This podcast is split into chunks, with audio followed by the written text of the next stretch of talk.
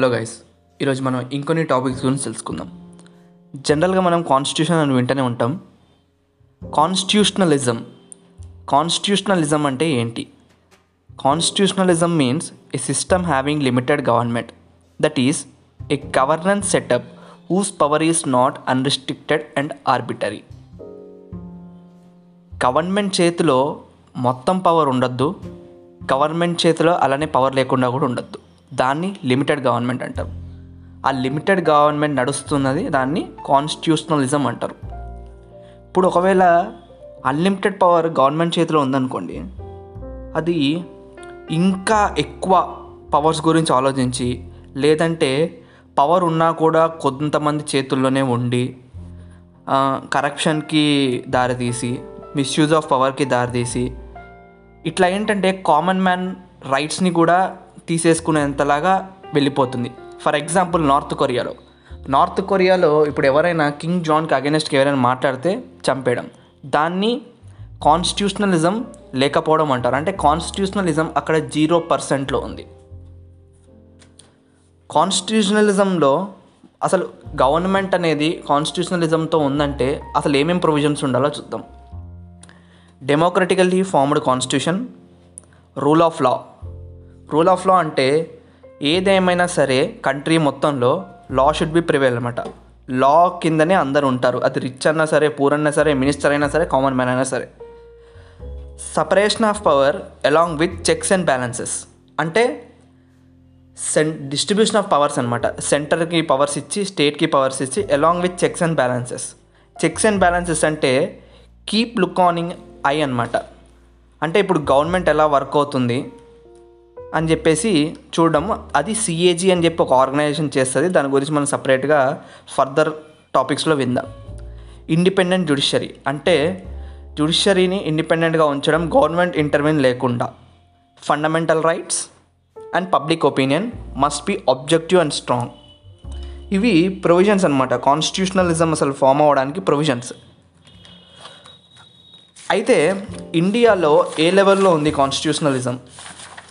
ఇప్పుడు కాన్స్టిట్యూషనలిజం అంటే ఏంటో తెలుసుకున్న తర్వాత ఇండియాలో ఏ లెవెల్లో ఉంది, మనకంటే ఇంకా ముందు ఏ కంట్రీస్ ఉన్నాయి.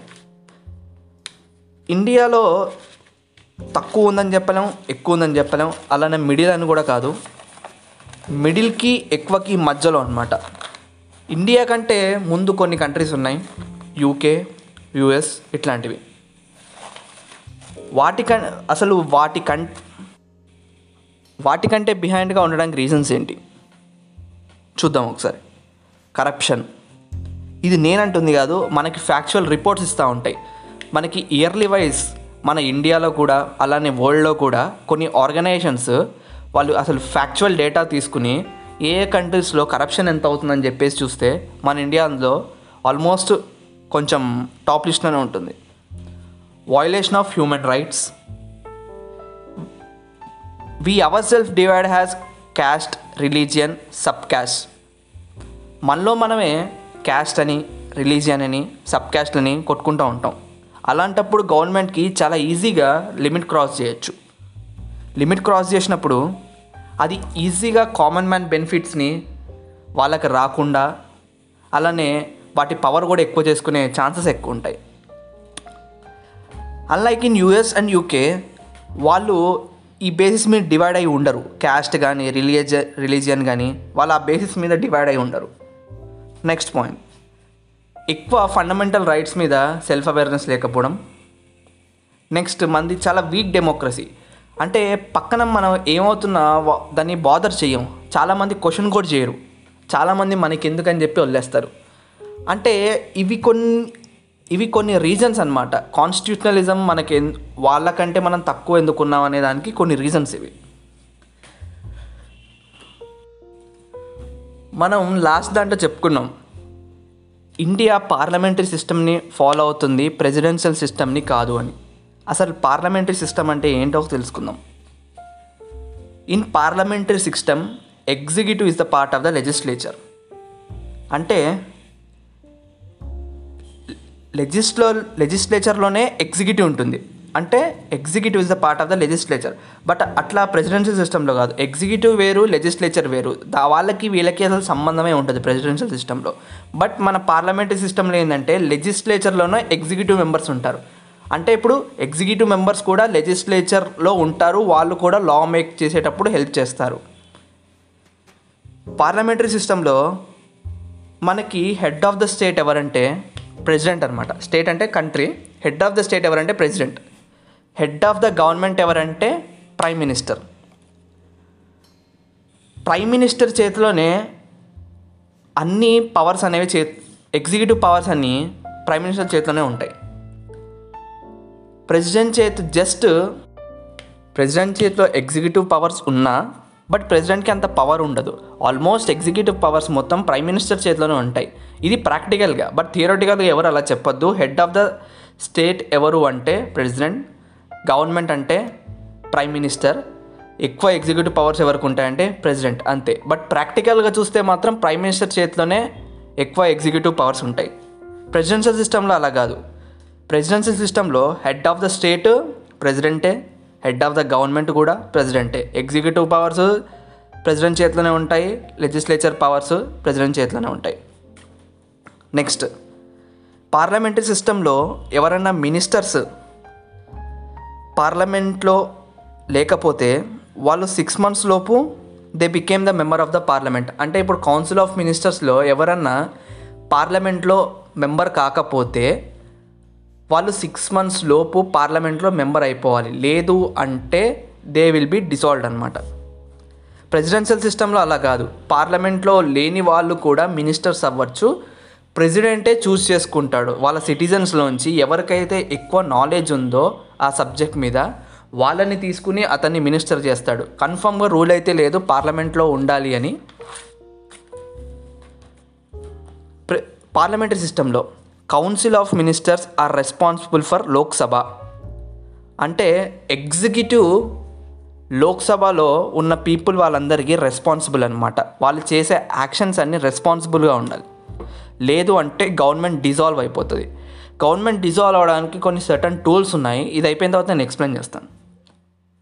ప్రెసిడెంట్ సిస్టంలో ministers are not responsible to legislature. అంటే ఎగ్జిక్యూటివ్ మినిస్టర్స్ ఎవరైతే ఉన్నారో వాళ్ళు లోక్సభకి ఆన్సర్ చేయాల్సిన అవసరం లేదు, వాళ్ళకి వీళ్ళకి సంబంధం లేదు. వాళ్ళు వేరే బాడీ, వీళ్ళు డిఫరెంట్ బాడీ. మనం ఎందుకు ఆన్సర్ చేయాలంటే ఎగ్జిక్యూటివ్ కూడా లెజిస్లేచర్లో చిన్న పార్టే కాబట్టి మనం ఆన్సర్ చేయాల్సి వస్తుంది.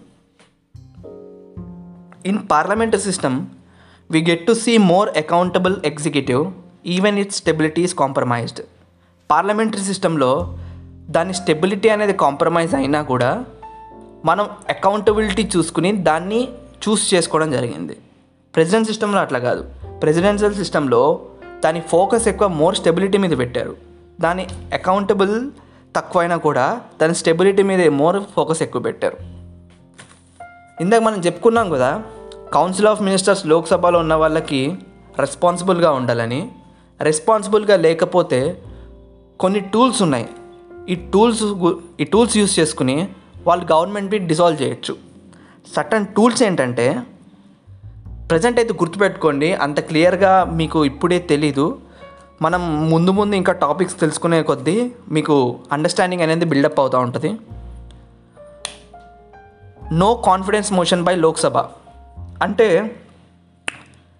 లోక్సభలో ఉన్న ఎంపీస్ గవర్నమెంట్ మీద మాకు కాన్ఫిడెన్స్ లేదు, గవర్నమెంట్ సరిగా చేయట్లేదని చెప్పి పాస్ చేశారనుకోండి స్పెషల్ మెజారిటీతో, గవర్నమెంట్ అనేది డిజాల్వ్ అయిపోతుంది. నెక్స్ట్, క్వశ్చన్ ఆర్ అని చెప్పేసి ఉంటుంది, దానిలో మాకు గవర్నమెంట్ మీద నమ్మకం లేదు అని చెప్పేసి గవర్నమెంట్ డిజాల్వ్ చేయడానికి కూడా అదొక tool. Next, money bill rejected by Lok Sabha. Money bill అనేది ఏంటంటే మీకు ఫ్యూచర్లో చెప్తా ఉంటాను, ఇప్పుడు చెప్తే చాలా కన్ఫ్యూజ్ అయిపోతూ ఉంటుంది. Confidence motion rejected by Lok Sabha. No confidence motion by Lok Sabha అంటే ఫస్ట్ నేను చెప్పాను కదా, no confidence motion by Lok Sabha అంటే లోక్సభలోని ఎంపీస్ మాకు గవర్నమెంట్ మీద నమ్మకం లేదని చెప్పి లోక్సభలో ఎంపీస్ పాస్ చేస్తున్నట్టు. Confidence motion rejected by Lok Sabha. అంటే గవర్నమెంటే మేము చాలా కాన్ఫిడెంట్గా ఉన్నాం, మా గవర్నమెంట్ చాలా కాన్ఫిడెంట్గా ముందుకెళ్తుంది, అంత మంచి చేస్తుందని చెప్పేసి లోక్సభలో తీసుకొస్తుంది. దాన్ని యాక్సెప్ట్ చేస్తే గవర్నమెంట్ ఉంటుంది, దాన్ని రిజెక్ట్ చేస్తే గవర్నమెంట్ డిజాల్వ్ అయిపోతుంది. Defeating vote of thanks. ఈ ఫైవ్ టూల్స్ ఏదైతే no confidence motion by Lok Sabha, question or money bill rejected, confidence motion rejected by Lok Sabha, defeating oath of thanks, ఈ ఫైవ్ టూల్స్ అనేవి గవర్నమెంట్ని డిస్ట్రాయ్ చేయడానికి మన దగ్గర ఉన్నవి, పార్లమెంటరీ సిస్టంలో ఉన్నవి. ఈ ప్రెసిడెన్షియల్ సిస్టంలో అట్లాంటివి అంటూ ఏమీ లేవు, ఉన్నా కూడా వాళ్ళకి చాలా తక్కువ తక్కువ కూడా and they are very difficult to do it అనమాట. అది చాలా కష్టం ప్రెసిడెన్షియల్ సిస్టంలో చేయడం, ఇట్స్ ఇంపాసిబుల్ చెప్పాలంటే. సో నెక్స్ట్ దాంట్లో మనం ఇంకొన్ని తెలుసుకుని ఆ నెక్స్ట్ దాంట్లో డైరెక్ట్గా మనం టాపిక్ స్టార్ట్ చేద్దాం. Until then see you, bye, take care, stay tuned.